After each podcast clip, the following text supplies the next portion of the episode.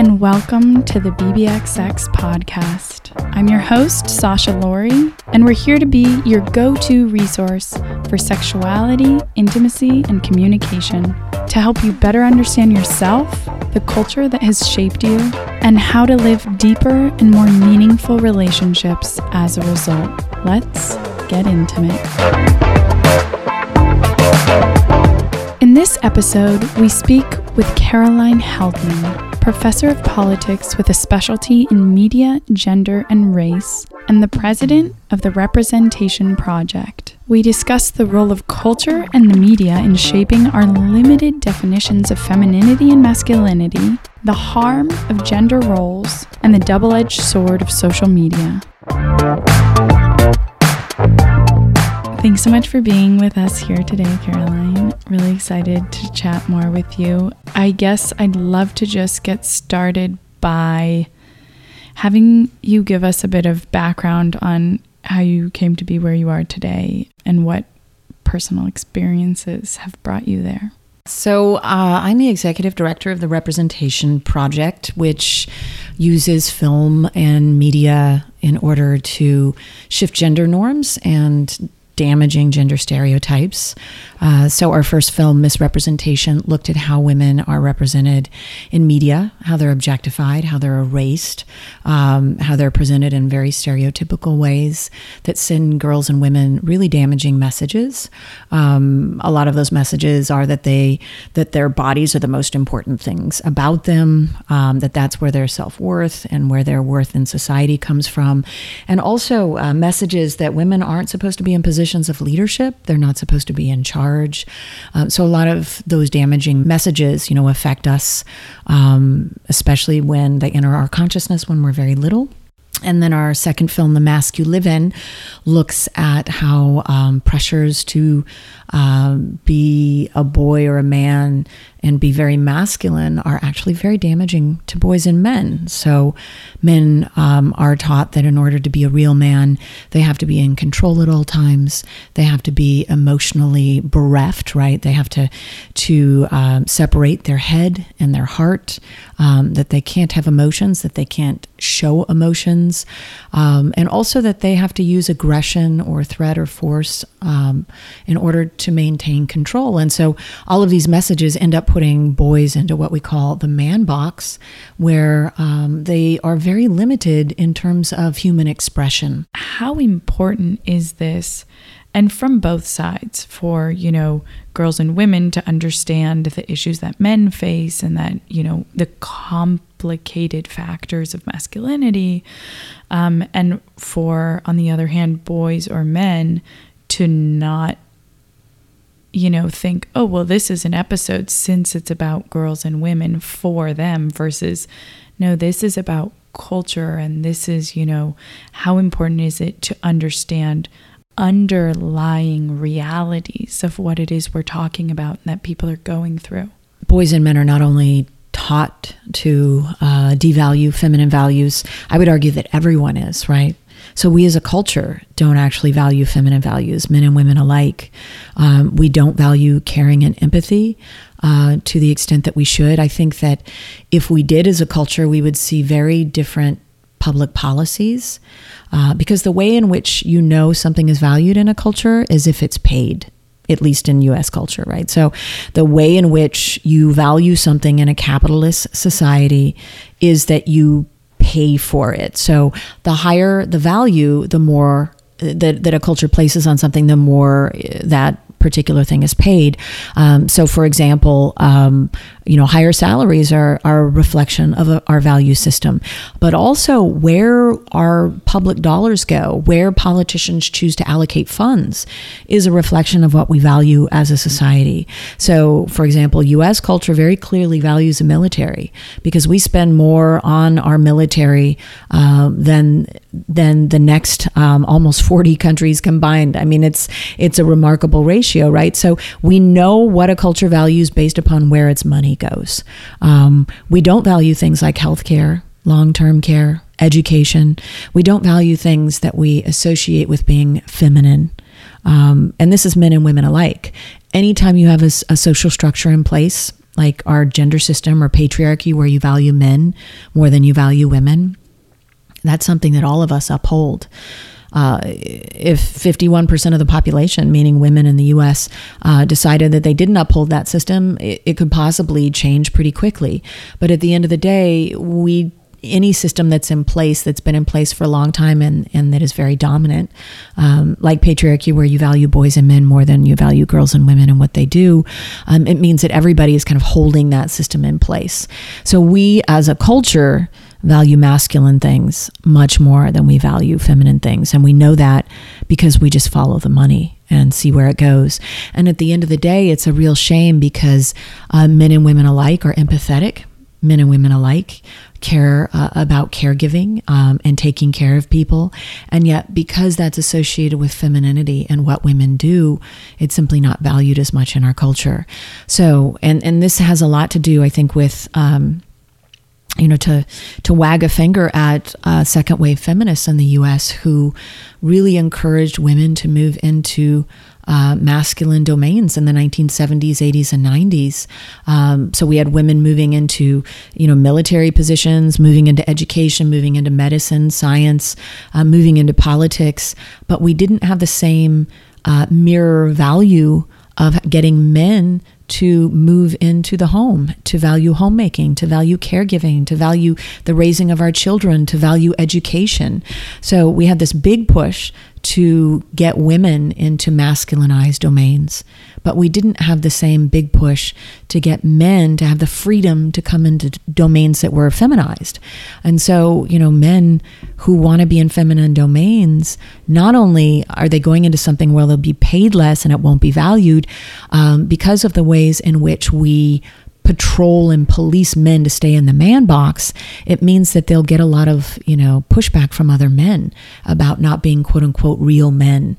And how constraining is that? I mean, at the end of the day, at least women get to go into masculinized occupations and certainly will face backlash and will face criticism, um, but we don't face anything remotely like the threat and the ridicule that men face from other men when they engage in feminine actions. Right. It's difficult, but at least it's admired versus.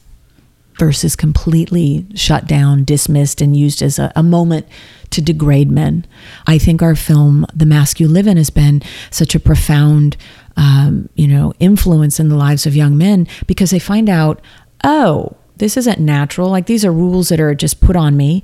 And they also find out that they're not alone you know, in, in, in sixth or seventh grade when they're feeling all this pressure from other boys to, to lower their voices and to act more aggressively than they feel comfortable acting and to shut off their emotions and the parts of their life that they enjoyed, like maybe music or theater or creative performance, where they're, you know, they're encouraged to not, you know, girls have cooties, they're encouraged to, to reject women or girls unless they're sex objects. All of that, like that's a painful, painful process for boys where you we're we as a culture liter- literally stripping away aspects of their humanity and asking them to be less human in order to be more of a man. And there's something really wrong with our culture if that's how we define what it means to be a man.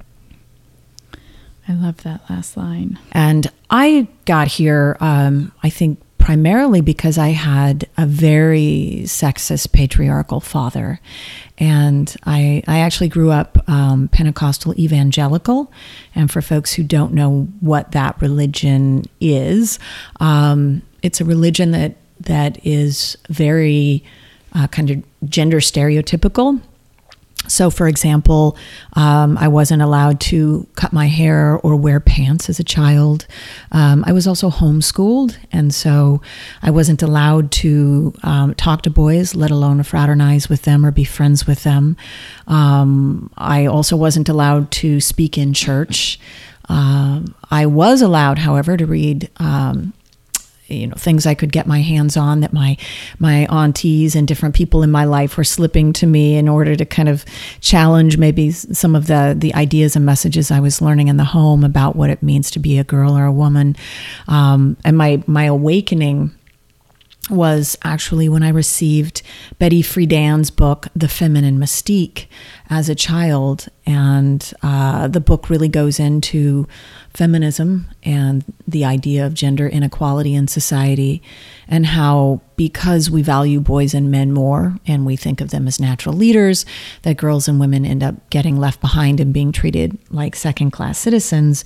And so I remember getting um, the feminine mystique and uh, sharing a lot of these lessons in Sunday school with the girls I was teaching um, kind of secretly, obviously, because it was a challenge to everything that we were learning from the preacher at the pulpit. Um, I came from a very rigid um, religious background and ended up uh, doing a 180 degree turn uh, when you know I got my hands on materials that told me that I didn't have to be a second class citizen. I love that that kind of just really reinforces the idea that knowledge is what holds the power and in kind of b- what both of us are trying to do through media to diffuse that knowledge and be able to reach more people with it so that they can hopefully have these same experiences as you. Absolutely. You mentioned being homeschooled and I'm wondering how do you think how hard was that to make that transition um, and kind of realize that what you had learned or or hadn't learned due to being kind of protected from it went against everything maybe your family thought or you had thought yourself. Um, and especially i wonder what you think because a lot of people are homeschooled or protected overprotected but it often has this kind of counter effect that almost seems ironic in the sense that it's always, you know, the people who go to college and party the hardest and are drinking the most are the people who were never allowed to before. So right. I don't know to kind of point out the the ineffectiveness of strategies like that. I think it's incredibly ineffective for parents to try to shape the behavior of their children, given that it's such a losing battle with mass media. Um, children now spend more time engaging with social media and entertainment media than they do with their parents. Um, they also spend more time engaging with media than they do even with homework and classroom uh, time. So uh, we know now that uh, 10.4 hours per day. Um, is spent intermittently on you know consuming media for young people, and so this has um, I think, a bigger effect in shaping the way in which they view the world than their parents, uh, than educators. Um, and it intensifies the peer pressure, right? Because you're dealing a lot with social media. And so um, you are putting yourself out there, but also being judged by your peers in ways that are much more structured now with social media. But at the end of the day, it really is a losing battle. And it's nothing that, you know, is planned per se. It's, it's much more about, um, you know, marketers and, and entertainment media producers trying to reach an audience. Um, but at the end of the day, it means that media essentially has more power to shape the hearts and minds of young people than parents or educators. I'm still a bit in shock by the from the 10.4 hours and that kind of the the reality of that. Um, and that's oftentimes i should note that that's a cumulative oftentimes it, it's happening all at once. So you're on your phone you're watching right, you know something right, on right. netflix or hulu on your laptop um, and then maybe you you have your ipad out and you're looking at your instagram account. So it's not it, it's it's happening simultaneously and I love how it's like oh what'd you do oh he's just chilling hanging out uh-huh. as if it's a casual non-stressful that sounds stressful it it has become a way of life for young people, yeah. right? Their media consumption is, um, I think, the biggest shift from previous generations, um, and it's especially.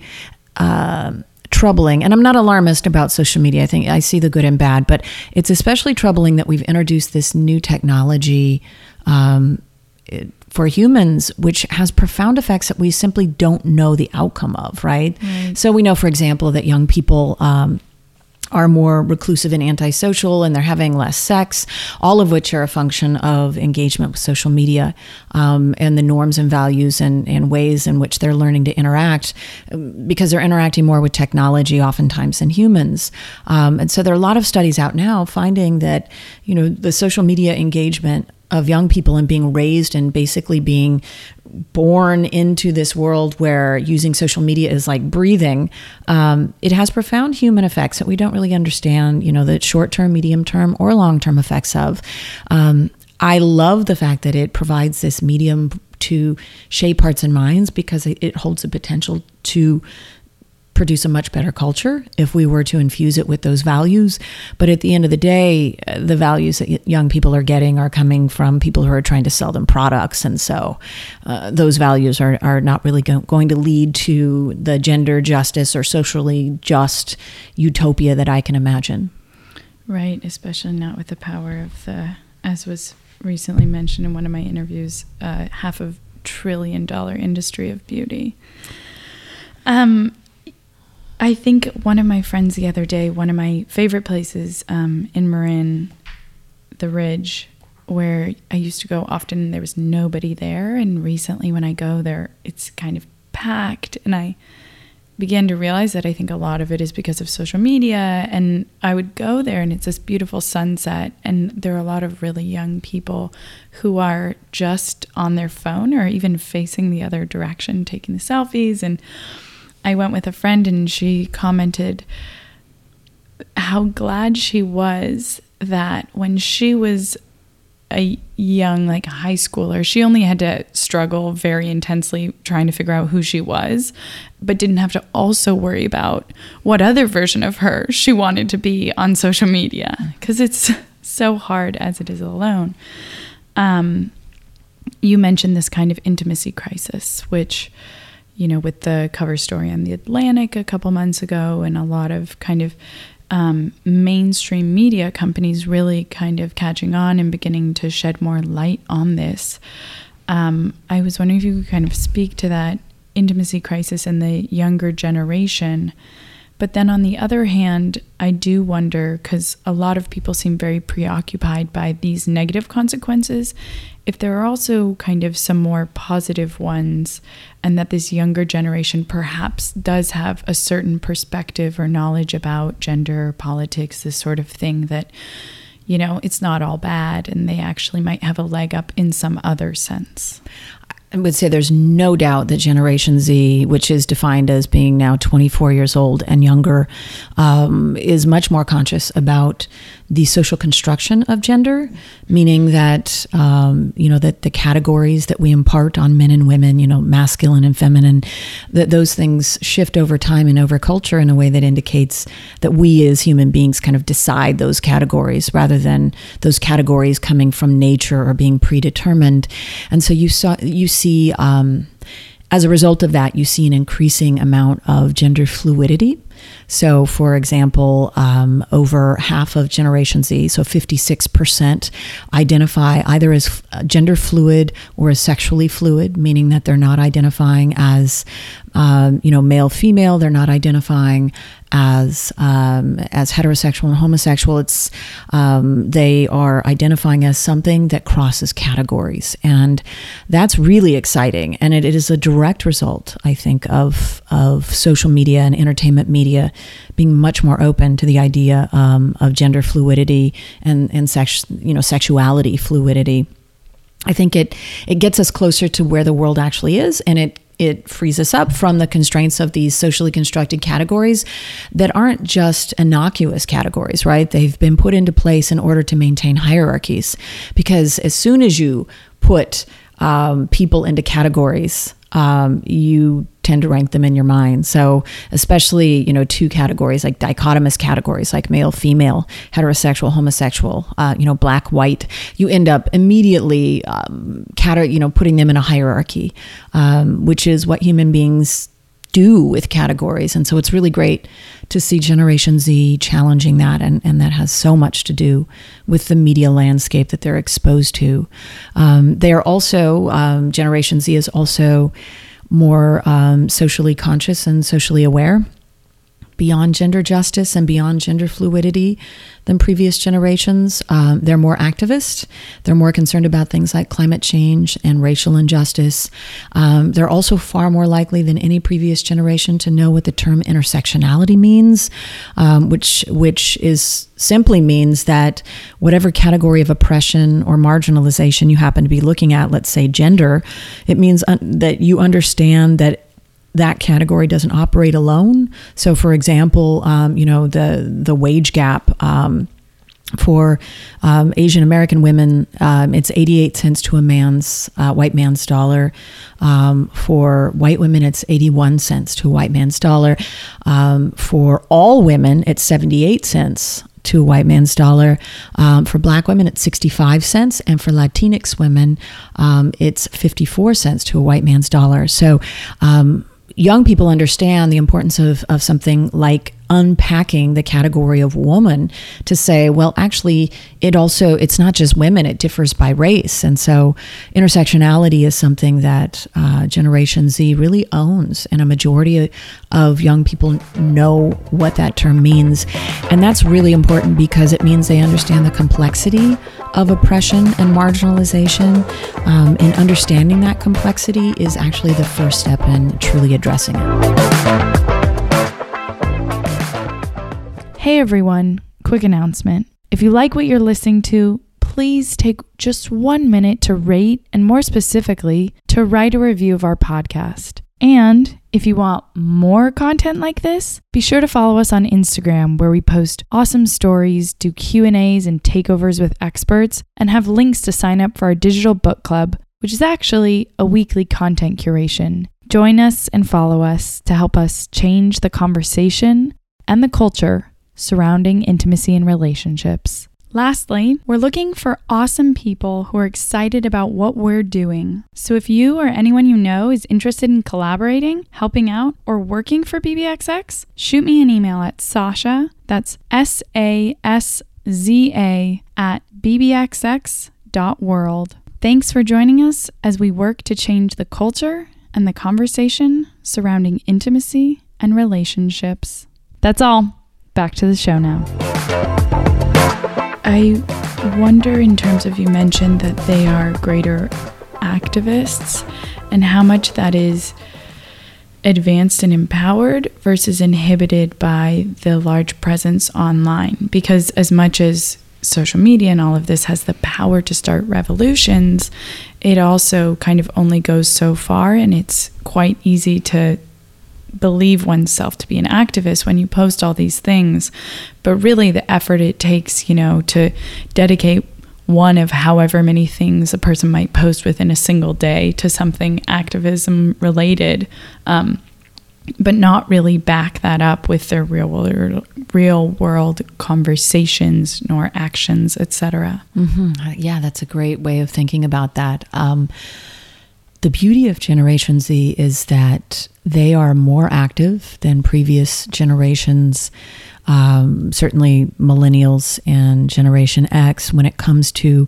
both real world activism, meaning attending protests and voting when they're old enough, um, as well as kind of the armchair activism, which would be the online activism. Um, but as somebody who studies different types of activism, the term armchair activism is typically used to kind of dismiss the impact or power of social media activism. But what we do know is that, you know, for lack of uh, to be really simple, money makes the world go round. And so what social media has given young people is a an incredibly powerful tool for activism in the form of consumer activism. So even though um, consumer activism, which is boycotts and boycotts and those sorts of things, um, even though boycotts and boycotts have been around really before the founding of our nation, they have never been more effective than they are today, meaning that young people um, are much more likely to go after companies for political reasons uh, because they can and they have this powerful tool online to do it. And so they're holding corporations accountable in a new way, which is why you know any any corporation worth its salt is now hiring people to basically try to manage um, young people who will come after their product or their brand online for political reasons. So, young people, even though it's armchair activism, actually have an incredible amount of power online. Um, but it does lead to a lack of intimacy, and it also leads to incredible pressure to be someone who you are not and to perform a curated self, as I call it. Um, and those pressures are enormous. I mean, we've always had girls who, you know, we, we've raised girls in this country for a very long time to hate their bodies. Um, but that is way more intense with social media um, where you have the before and after. You have you know three years ago you have this constant you have a structure that encourages you to compare yourself to who you were previously and to compare yourself to other people. Um, we also have a lot of apps that allow you to make yourself literally perfect. So you see these people around you who are smoothing things and shaping things and it's having a profound effect in the real world in that we now know that that the rate of people having hand surgery so it looks good on instagram program has increased. Um, the rate of, of surgeries have gone up simply so people look better online. Um, and that th- those stats are are startling. Um, my interest is in changing the culture that encourages girls and women to hate their bodies. I have nothing but um, empathy for um, for women who feel pressure to buy kind of buy into the larger culture that says that their bodies are their primary value. And for girls and women who go under the knife and risk their lives in order to appear more you know sexually attractive. So at the end of the day when people say i'm doing this for me so i feel sexy okay, well, there's a huge difference between being sexy and being sexual, right? Being sexy is for other people, being sexual is for yourself um, I think it's important to distinguish exactly what you said the difference between, well, oh, this is something that will make you feel good about yourself. But if that means taking away your capacity to feel good in the sense of pleasure or even on the sense of inside, not on a surface level, Instagram level, but truly like being connected to oneself is generally what helps someone feel good about themselves and trying to really help people understand the difference. And I loved the comment you said about the deserted island and is this really a choice people would make otherwise? And while they might truly believe that it is their choice, that's only because so much information and, and media and everything in our culture has managed to kind of seep its way into our minds without us even realizing. We definitely take in the idea that our bodies are our primary form of value well before we're conscious of being conscious. And that uh, the idea of being conscious about the fact that you are a human being who is conscious happens somewhere between ages, you know, seven and 10. And by the time you're seven years old, you already have a worldview. You have, you know, your social DNA already reflects what the broader culture tells you. I want to live in a culture actually that doesn't tell uh, girls and women that they have to be beautiful I think that yardstick is the most damaging thing that we have in our culture. Um, this pursuit of beauty. Um, I want to li- live in a culture that actually values girls and women for what they do and not what they look like, especially when um, the standards for feeling good about yourself are impossible to obtain. So not only is is the standard itself really not meritorious. It's not about what you do, but it's about, you know, basically what you're born into the world with it also is completely un- unobtainable, right? And so even women who look like they've obtained it are still really, really unhappy. And then, of course, there's the caveat that every woman's going to age and get older if she has the luxury of living a long life, right? And so it's literally a game that is rigged against us so that we are never happy in our own skin. And we spend the amount of time that it takes to get two PhDs over the course of our lifetime worrying about what we look like. And so that's the world we're born into. I, I want to get rid of the in, the whole idea that that beauty is a measure for anything. What do you think should be the the yardstick we should measure girls and women by, or perhaps humans in general? Because I think a lot of people might be wondering, oh well, yardstick for men, yardstick for women, or should it just be one yardstick for humans? It should definitely be one yardstick for humans. I'm always suspicious when different standards are used for men and women, in the same way I'm suspicious when different standards are used for white people versus people of color.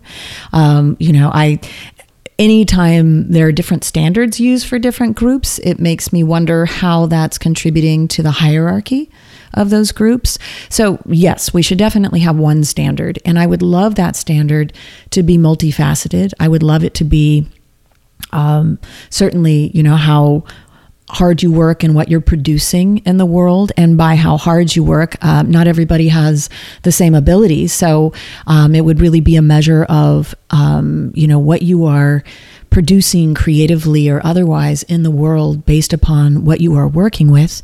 Um, but it would certainly be based on on something meritorious, like your effort, like your work, um, like the the empathy that you show for other people. So kindness as a yardstick would be incredible. That would revolutionize the world if we valued people based upon the amount of empathy that they showed to other people, based upon the amount of service they performed for other people and other groups, um, or even based upon you know more traditional things like productivity and, and work.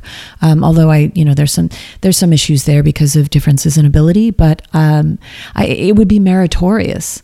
It wouldn't be something as as surface uh, and skin deep as beauty. Um, yeah, perhaps simply how kind of caring somebody is and their intentions measured by intention more than natural born merit of any kind. Yeah, I mean even even men are held back to to a yeah. certain extent by in their value, their yardstick being right. economic when you consider that, you know, wealth is intergenerational and about 50% of of the top 1% inherited their wealth um, it's still not a meritorious measure. Um, and it's really heartening when when people who have incredible wealth privilege note that, right? Um, and then and then do something about that in the world. But at the end of the day, you know, men's standards are more meritorious than women's standards, but there's still a long way to go mm-hmm. to actually have a system of merit. And so when we talk about, um, you know, rewarding people and, and the United States being this land of opportunity where all you need to do is work hard and get ahead and pull yourself up by your bootstraps. Well, some of us, you know, don't have boots. Um, it's not, you know, it's a myth, right? It's the essentially the myth of the American dream um, that that's that everybody can simply move ahead based upon their merit. I would like to move to a system where merit is the yard, you know, meritorious behavior is the yardstick by which we measure humans rather than superficial things that they don't control. I think for men too, part of the issue is that when, you know, you, as you mentioned, are being measured by your income or financial success, not even success in a career, which could, by so many other measures, not be defined by finances. Um, it really leaves you with kind of narrow options if you would otherwise, you know, in a social vacuum or on an island, be pursuing life as an artist or life doing any other job that perhaps wouldn't have the same, if you didn't have those same pressures to really be that provider, to be, you know, living up to that, that measuring stick that takes away your freedom to follow your passions or legitimate interests and then if you end up kind of living in this less kind of connected and more living for other people's standards life that can only have so many other consequences in terms of you know happiness and uh, demeanor etc that yeah kind of feed back into that cycle mm-hmm. i imagine a world where humans can achieve their full potential but it would require a real, a radical change, right? Um, we have allowed marketers and people who are trying to sell us things um, an inordinate amount of power over shaping our values, what we value as a culture. And so, what do we value? We value um, wealth. We value competitiveness and you know winning. Um, and we value control and aggression. We value very masculine things in our culture. Men and women alike value very masculine things in our culture, and our institutions reflect this. So, our institutions being politics, media, uh, education. Um, so, the institutions that are socializing one generation to the next are reflecting values that I think are fundamentally incompatible with human happiness. And I say they're fundamentally incompatible with human happiness because if you look at the the the the happiest times in your life um, or the the happiest people, um, it's much more about connectivity and community and empathy and caring. Um, we know what makes people happy. We now have two decades of, of happiness studies, right? We know what makes people happy. Um, there are really two primary things once you have your basic needs taken care of. The first is connecting with other human beings. Um, so we know the more close friendships and intimate friendships you have, um, that you will be happier. Um, we also know um, that the other thing that makes people happy is service, right? So the two th- primary things that make us happy are close connection with other human beings and serving other human beings. So imagine a world premised on that, right? Which is antithetical to consumption and consumerism and marketing and corporatism, right? So um, imagine a world based around um, serving other human beings and doing your full, um, achieving your full potential and serving them, whether that's art, whether that's project management, whether that's car repair, whatever it is, serving other human beings um, and connecting with other human beings. I think at the end of the day, the biggest um, obstacle to humans achieving human happiness is the fact that we've given over the reins of determining what we value as a society to marketers and to corporations, to entities that are want to sell us something. And so that creates a world in which humans, each successive generation of humans is less happy than the one before. And we have, you know, now um, 50 years of evidence that shows that young people, each successive generation, is less happy than the one before.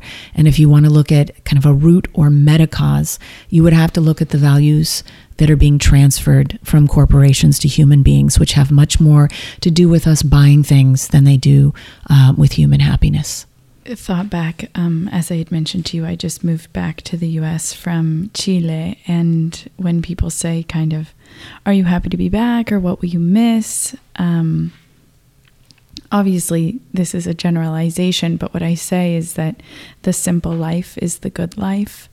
And what I realized is that life here is impossible to be simple. And there are just so many things that I took away from that experience and that will contribute to the way that I want to live my life. Um, what weekend long barbecues? Okay. Where you basically like pay no money and don't have to go anywhere and there's no scheduling and you just meet up in a place, you know, on somebody's in somebody's backyard or and you just eat good food and hang out with good people and it's just kind of passively you know enables this this happiness that comes from those close relationships and and sharing with those people we care about in a way that doesn't involve you know renting a bus to go wine tasting to pay hundreds of dollars for a couple hours and lots of logistics and effort and stress that doesn't even live up to be that much at the end of it anyway. So